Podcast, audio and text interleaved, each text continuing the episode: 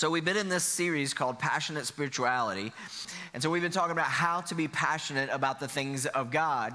And so, before we start, uh, I want to I want to show you a video about what I'm not talking about. We ready with that? All right.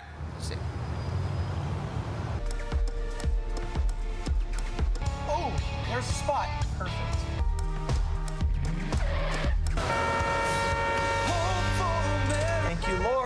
Provided.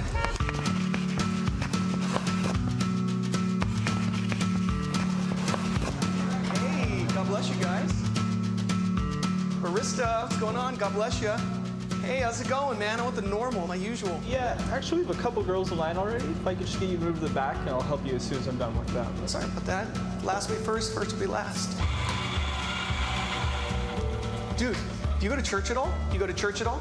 So do you go to church at all? Hey, is this seat open? And hey, is this seat available? Uh, Dude, I just want to knock out some Devos real quick. Spend some time with Jesus. I woke up kind of late this morning. Yeah, come on, let's go over. Let's go over. Let me sit down. I just want to share something from God's Word. He hit me up in my Devos this morning. I was like, I got to share this. Genesis 1 1. Thirsty, huh? Getting some water? Yeah. Yeah, I know the living water. I was noticing that you're drawing some stuff over here. Back before when I wasn't a Christian, I, I was making so much money as a graphic designer. You been born again? You been born again? Born again? And you need to quit walking in the flesh. I mean, obviously you don't really know God, your tattoos, and you know, in your ear and stuff. You don't start out the day by just bathing yourself in prayer. The day doesn't even go that well. You're not realizing that there is a God. He sent Jesus to die for you. Why don't you see that? And in chapter 28 of Deuteronomy, I just would go to these crazy parties. It was crazy. Well, I mean, just cash like crazy. But uh, but I've left all that behind. Now I'm a Christian. You can't live life without God. He's not real. He's here. I can't yes, see he is. him. I'm just not getting through to you. can't- I God is can't real. touch him. Yeah, you can't touch Africa, but Africa exists. I just have to say, I'm blessed. Too blessed to be stressed by the devil's mess. What's holding you back from committing your life to Jesus Christ? It's probably the sin in your life, is what's going on. Scared? Hell is scary. Why don't you look at that girl? Look at her. She's gonna die. Maybe not today, maybe not tomorrow. She's gonna die. If you were to die, where do you think you would go? Man, that sounded hot. I wonder how hot hell is. Hopefully, you don't go there. Oh, this is good. The New Testament is so just applicable. Have you guys noticed this? Hey, you got to be washed by the blood of the Lamb. I mean, so that you are justified, sanctified, future glorified. I mean, this is amazing. You got to come out. Do you drive a Volkswagen? Yeah, yeah, I do. But regardless, man, you got to come to church. Hey, remember what I said? Hell, scary.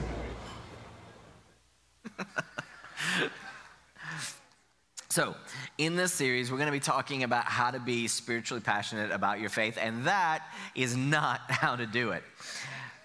But the question is, how, how do you do it?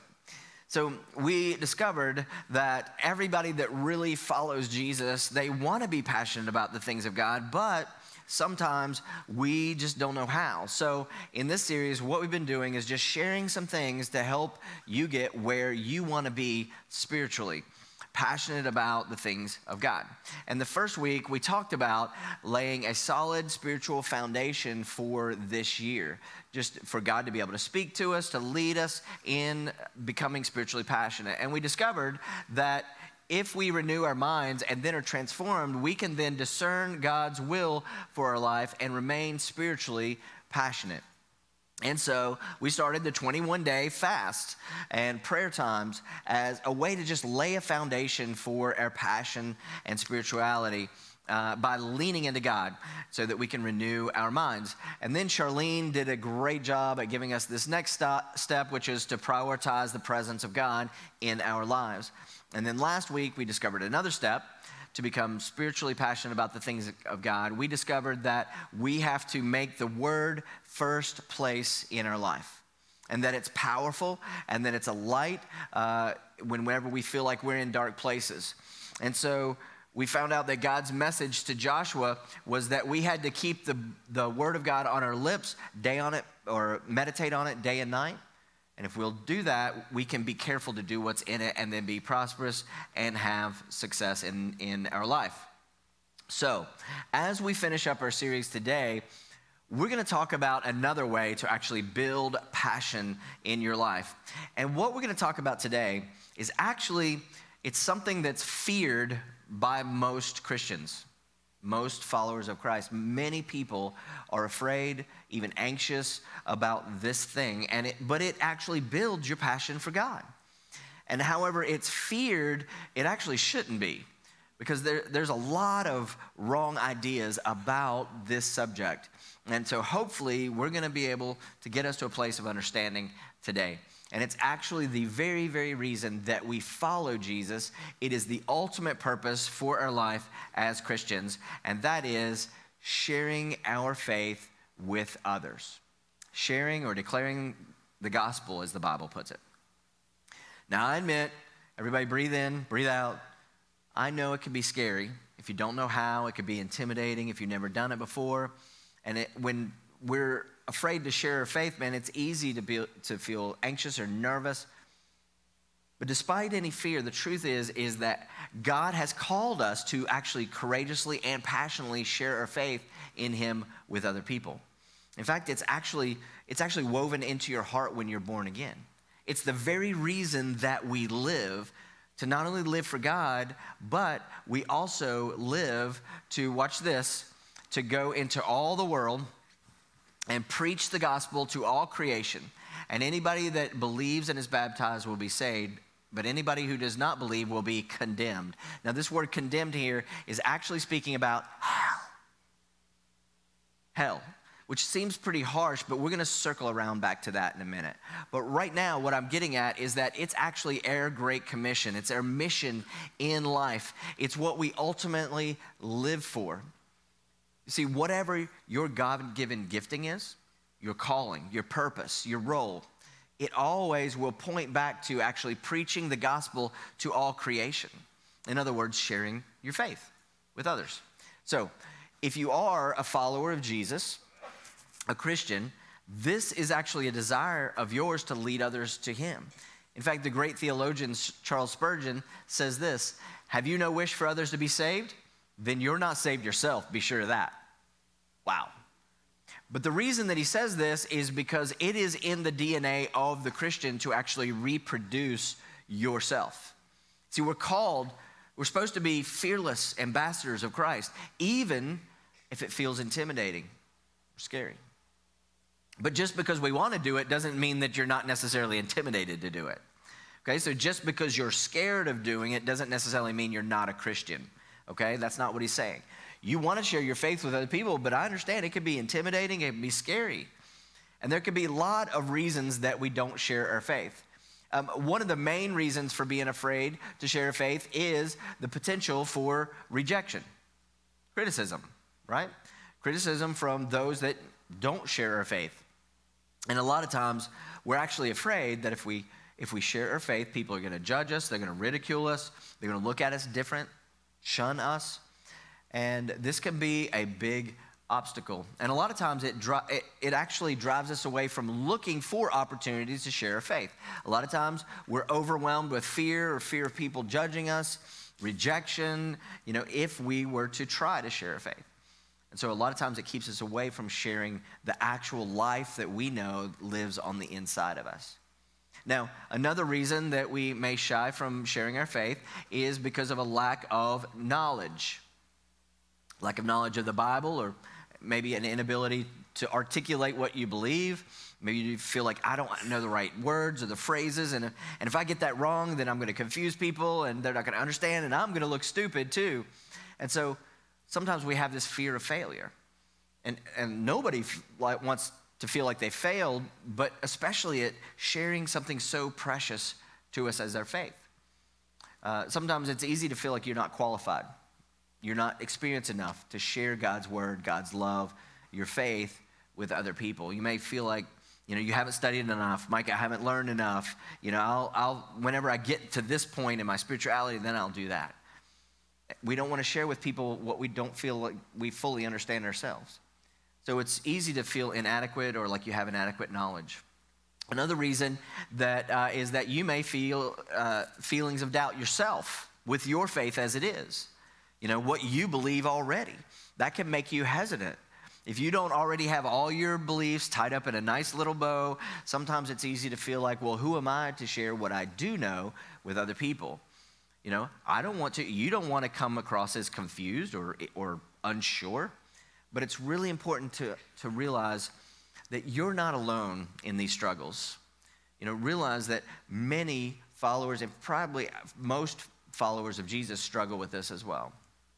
It's easy to feel alone or, or even guilty if you think you're the only one that share that struggles in this area of passionate spirituality. But it's also key that we actually understand the importance of doing the very thing that we're born again to do, and that is sharing our faith. And it's important for us to share a faith, regardless of your fear, regardless of your intimidation, for a whole lot of reason. And the one is uh, because people around you, people around me, us, they're struggling. They need new life. They need Jesus' life on the inside of them. They need the Holy Spirit to lead them and guide them. Second Corinthians 5:17 says, "Therefore if anybody is in Christ, the new creation has come. The old is gone and the new is here." So I've got to ask the question, how many people in your world, in my world, are praying for the new every day? Man, I just wish I could start all over. Maybe they're not praying to God, but they're just thinking, you know, I need new life if I could just start over, if I could just get over myself and start stop being my own worst enemy. If I could just find direction in life and how do I keep my family from falling apart? I wish I wasn't so lonely. How do I find peace in the midst of pain?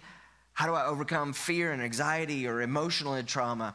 How many people around us are internally, consciously or unconsciously, asking for new life? How many are broken and wounded, tired of the life that they're living. They want to change, but they don't know how, and we carry the answer. Another reason is that people that God places in our life, you know, friends, family, school, workmates, and even you and me, we all have this fatal wound. And that is that we've all messed up at some point. We're all flawed. We've all done wrong. We've hurt someone. We've lied. We've lusted. We've stolen. We've all made mistakes, and the Bible has a term for it. We don't like it, but it's called sin. And if we or anybody that we love leaves this world without their sin being paid for, then they have to pay for that sin. We have to pay for that sin ourselves. Jesus said it this way as he describes what happens if we have to pay for our own sins. In Matthew 25 41, he said, Then he will say to those on his left, Depart from me, uh, you who are cursed, into eternal fire prepared for the devil and his angels. That's heavy. And you might say, Whoa, hang on just a second, Micah. How does a loving God send people to hell? How could a God who supposedly loves people so much, how could he actually send people to an eternal hell? And I think that's an amazing, I think that's a great question. It's a super valid question. And it's actually important not only for us to know ourselves, but also in order to explain to other people. So let me explain it this way that wrongdoing that I was talking about, that sin. You see, sin separates us from God, no matter how small it is, because you see, God is a perfect being, right? So heaven is a perfect place. There's no sin, there's no pain, and everything about God is perfect, holy. And also, heaven, where he lives, is also perfect. And the issue is sin. Because you see, perfection and sin, they can't coexist. It's like oil and water. You can't have them both. You can't sin and be perfect, and you can't be perfect and sin. So, but the issue is, man was never supposed to have sin on the inside of him. See, going back to the beginning, God created man as perfect with no sin and in perfect relationship with God, therefore. And then he gave man or mankind, Adam and Eve, he gave them one instruction hey, there's this tree over there, the tree of knowledge of good and evil. Don't touch that tree. So you might ask, well, like it was all perfect. Why would God do that? If everything was perfect, why would he give them an opportunity to mess it up? Well, he did this to actually give them free will, a choice to be in relationship with him and serve him. Because Without the instruction to not tr- touch this tree, there was no choice. They would be, by default, be forced to have a relationship and serve God because there was no other choice. And so, as you and I have also done, they messed up. They sinned. They ate the fruit from that tree. And it was at this point that sin actually entered the, one, the world through one man, Adam, and his wife Eve, and God had to separate himself from them because God is perfect and he can't be in relationship with sin. Remember, oil and water. And God is perfect. And if God's perfect, then heaven's a perfect place. And you or me, or whenever we die, if we have sinned the smallest sin, if we are not perfect, and if we die and we go to heaven, a perfect place, with our imperfection, it's no longer heaven. We screwed up the entire place because we're there. And it's no longer perfect. So, if we've ever done anything wrong, if you've ever done anything wrong, you can't be in relationship with God. You can't go to heaven. In other words, you have to pay for your own sin, which is separation from God in this world, as well as separation from God in the next world. But and this is the good news is that John 3:16 says for God so loved the world that he gave his one and only son that whoever believes in him won't perish won't be separated from God but will have eternal life. In other word in other words that eternal fire that he talked about he made a way out of that so that we would not have to pay for our own sin here on this earth or in the world after this heaven. So if we believe and follow Jesus, we don't have to pay for our own sin. We don't have to be separated from God. We can actually have relationship with God here on earth, not because you're good enough, because you're not. You'll never be good enough, but only because he paid for your sin and accepted and you have accepted that and followed him. And then you can have eternal life with God in the next life. Not, not only in the next life, but here on earth as well. So, this is why he gave us the Great Commission. Because there is an entire world that's dying. They're trying their best to measure up, but they'll never be good enough. And it's not because God is a mean God, it's because we allowed sin into the world. And this is why Jesus gave us the Great Commission. It was the last thing he was concerned about before he left. It's the last thing he gave us before he left. He said, Go tell them I love them, that there is a way out of destruction. And so, this is the big thing that I want to drive home today, the thing that I want to burn in your heart as you leave here today. And that is that sharing your faith and bringing people to Jesus is what we were made for. Yes, you're made to be a success. We already talked about God said He wants you to be successful. He wants you to be a good mom, a good dad, a good husband, a good wife. He wants you to be successful at what you put your hand to. He wants all the good things for you. But the very purpose that you were born again, the very pur- purpose that you were made was to share your faith and bring people to Jesus. Why? Because He loves them and He doesn't want anybody to perish. Romans 5 8 says, But this is how he loves us. This is how God shows us that he loves us. That while we were still sinners, it doesn't matter what level you're a sinner, if you've ever done anything wrong ever while you were still a sinner, Christ died for you, for me. He loved the world so much that he sent his son Jesus to be a, born 100% man Though he was 100% God, the Bible says he laid down his deity in heaven and was born as a man like you and me and had to operate as a man.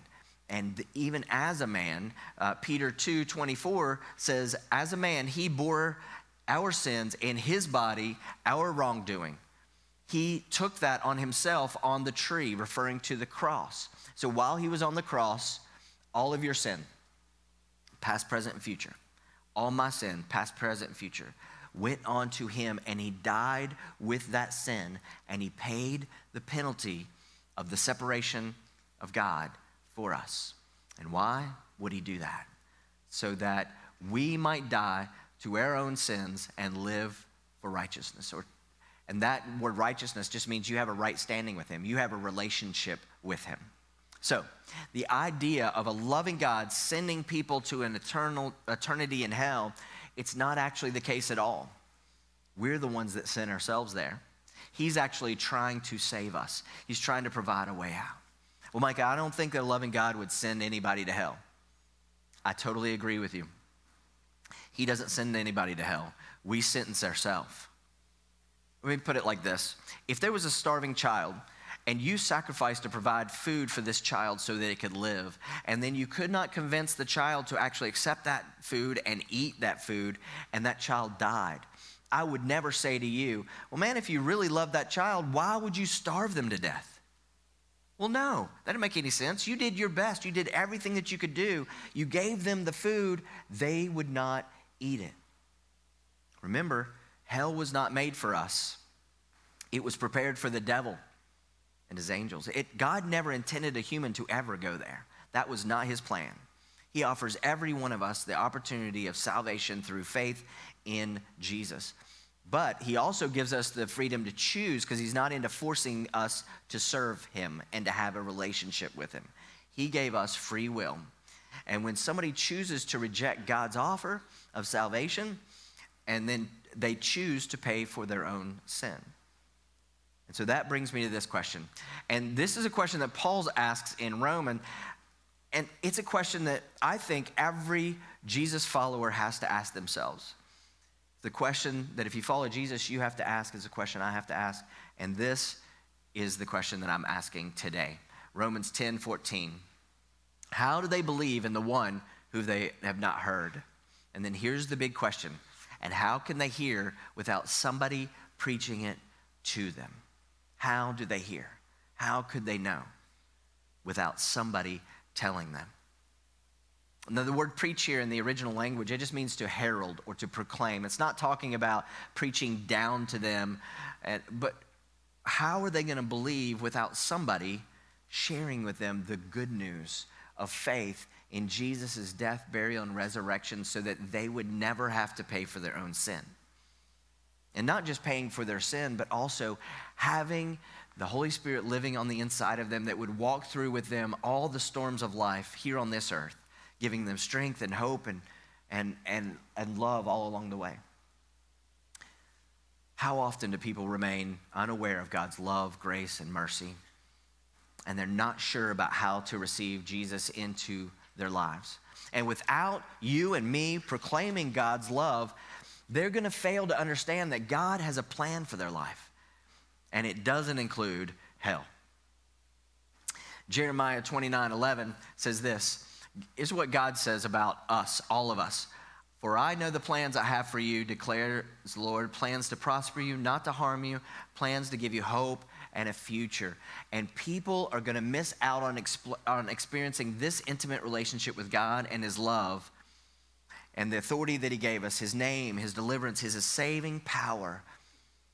And for this reason, we cannot let fear stop us from spreading God's word and sharing your faith. There's a quote I love that talks about being afraid to share the gospel. Michelle Perry says this Fear has a way of paralyzing us when it comes to sharing our faith. We fear judgment and rejection, but we share anyway, for the gospel is worth far more than the fear of man. Somebody's eternity means so much more than my concern. God has called us to be fearless when it comes to proclaiming his message of love and acceptance. And we should always be ready to pray and look for opportunities. So, how do we do it? That's the big question. Well, for that, you'll have to come back next week. No, I'm just joking. I'm going to share it with you. So, how do you how do you get over fear and intimidation? What do you say? How do you say it? Uh, when do you say it? What's the right timing? the good news is that sharing your faith it doesn't have to be hard it's, it doesn't have to be intimidating you don't have to be pushy about it and if it's done right it can actually be a beautiful experience not just for them but also for you that will increase your passion for god there is a way to actually be effective at sharing your faith without being pushy or offensive and so we're going to get super practical here i'm going to share with you two different things one is how to get into a position to actually share your faith with somebody. And the second thing I'm going to share with you is exactly what do you say? How do you do it? I'm going to get super practical with you, okay? And also, if you're here, you don't know Jesus yet, but maybe you want to, I think this is going to help you understand as well. So, Apostle Paul, let's start out with him. In uh, 1 Corinthians 9 13, he said, This is how he did it. This was his strategy. I entered their world and tried to experience things from their point of view. So Paul is, Paul is saying if we have to, if we actually are going to be experienced uh, and, and successful at doing this, we have to uh, enter life to know and understand their, their lives. It's not about me. It's not about you. It's actually about them. What do they think? How can I help them? Where can we actually meet people where they're needed? In fact, Jesus did the same thing as well. In Matthew chapter 9, Jesus is ministering to them. He's getting in their world. And he says he went through all their towns and their villages, teaching in their synagogues, proclaiming the good news of the kingdom. And then he met their needs. He healed every disease and sickness. But when he saw the crowds, he had compassion on them because they were harassed and helpless like sheep having no shepherd or without a shepherd. I want you to notice when Jesus was moved with compassion. It was when he saw them. You see, when we go into people's world, into their lives, and we're moved with compassion when you get close to them. See, the more you get close to people, then the more you get into the lives and you understand what's going on in their lives. And the more you understand them, the more you love them because you're actually moved with compassion. And this brings out passionate spirituality, passion for the things of God to be introduced into their lives. We just got to enter their lives, just do life with them. So here's the question is are we uh, are we looking to connect with people or are we looking to correct people? Too many people are looking to just correct their theology or their thought. You know, look for similarities, not differences. John Maxwell says it this way, and I love this find the 1% that you agree on and give it 100% of your effort. That's a great principle. Right? Find the 1% that you agree on, and that this, that's be good for the country. Most Christians do the exact opposite, don't we? We find the one thing that we disagree on, and then we give that 100% of our focus. And sometimes that's why the gospel has re- been rejected so many times. Not because of Jesus, because of us. I'm your pastor. I love you. Get into their lives. And then begin to pray for opportunities. Okay? Some of the best ways to, to get confidence in sharing your faith is just pray in the morning. God, Holy Spirit, open my eyes to the opportunities to share my faith. God, I'm asking you to put people in my path, put meaningful conversations in my in my life. And if you're looking for those things, if you're looking for opportunities to share your faith, I, you'll find they're there. We've just been missing them especially with individuals, man, it may take days, weeks, or months, but if you're looking for them opportunities, you will find the moment where you can lean in and you can gently steer that conversation toward things of faith. And when you can steer it toward things of faith, when that conversation goes toward or can be led toward spiritual things, here is a great question to, that flushes out everything. And that's this What do you think happens to us when we die? Which leads to the second question is Do you think you'll make it? Now, don't say it like this You think you're gonna make it? That's not what I'm talking about. Don't do that.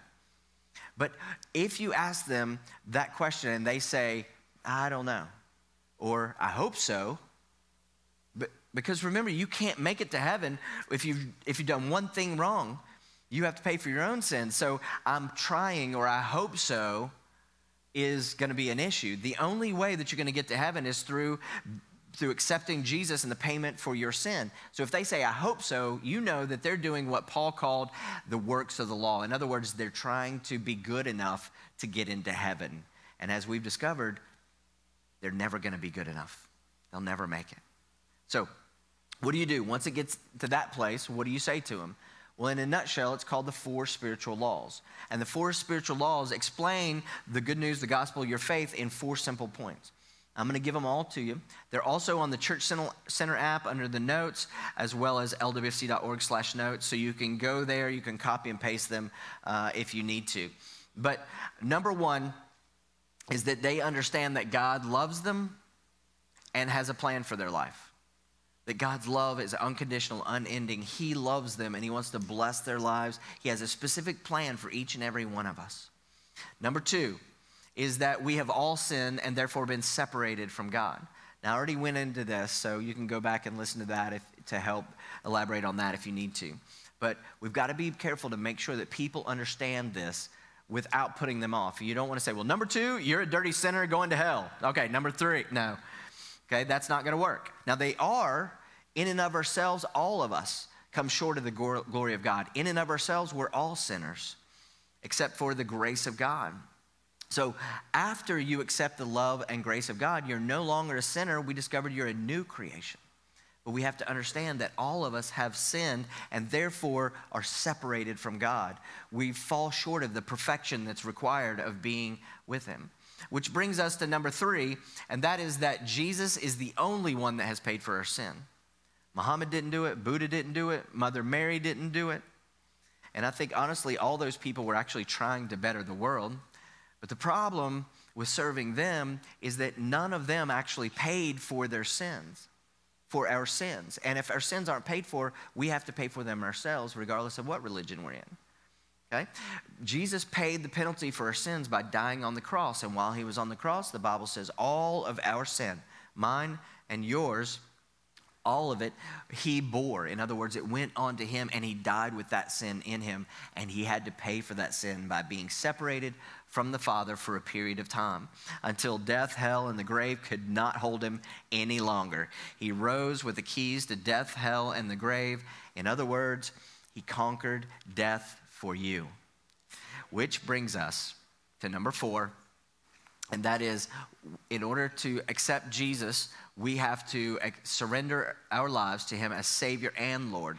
Savior meaning that you believe He's the Son of God and He was and He uh, and rose again. And Lord means you surrender your life, you follow Him. It involves repenting of your sin and following Him and surrendering your life to Him. And then after that comes a final question, which is so would you like to do that now? Most people never get to actually ask that question because that's like the yes or no thing. That's where it gets nerve wracking, right? Would you like to? Would you like to give your life to Jesus? Would you like to accept him? And here's what I've experienced. Decades of witnessing to people, led hundreds of people to Christ one on one. And here, when you get this far with people, I'm not exaggerating, nine times out of 10, the answer is yes, I would. Why? Because there's something supernatural about the gospel, the good news that you just explained to them in those four steps. And then at what you do after that is you just lead them in a prayer, including those four things. God, I thank you that you have a plan for you. Lead them in this prayer. I thank you that you have a plan for my life. I've sinned and been separated from you, and I repent and turn away from that sin. I accept you as the one who paid for that sin, and I surrender my life to you. And it's that simple. You don't have to go on and on with the prayer. They probably would rather you not go on and on with the prayer. But I'm telling you, once you lead somebody to Christ, once you share your faith and you lead somebody to the Lord, man, of course their life is never going to be the same again. But let me tell you, your life will never be the same again. Talk about passionate spirituality, passionate about the things of God. It will skyrocket in your heart. So, if you're here and you follow Jesus, look for opportunities. Because the truth is is that sharing your faith and bringing people to jesus it's what you were made for. The gospel it's powerful message of hope and love and grace. It brings transformation to those that receive it. And if nobody's going to preach to them how are they going to believe? Share the message of god's love. You can do it gracefully you can do it effectively. Pray for opportunities. Get, get in and lean in. God, use me. It's God's heart that all men be saved. It's why we have to do it. So, so I want to encourage you if you need to go back over this teaching a couple times, learn to share your faith with grace and love, but don't let fear stop you, stop us from sharing our faith. It's actually what you were made to do. I love you so much, and I just want for your heart for, to be in sync with God's heart. And I'm telling you that this week, this week, my prayer as I prepared this message is that this week there would be opportunity in your life. God would open up doors and conversations in your life for you to share your faith. Would you stand with me?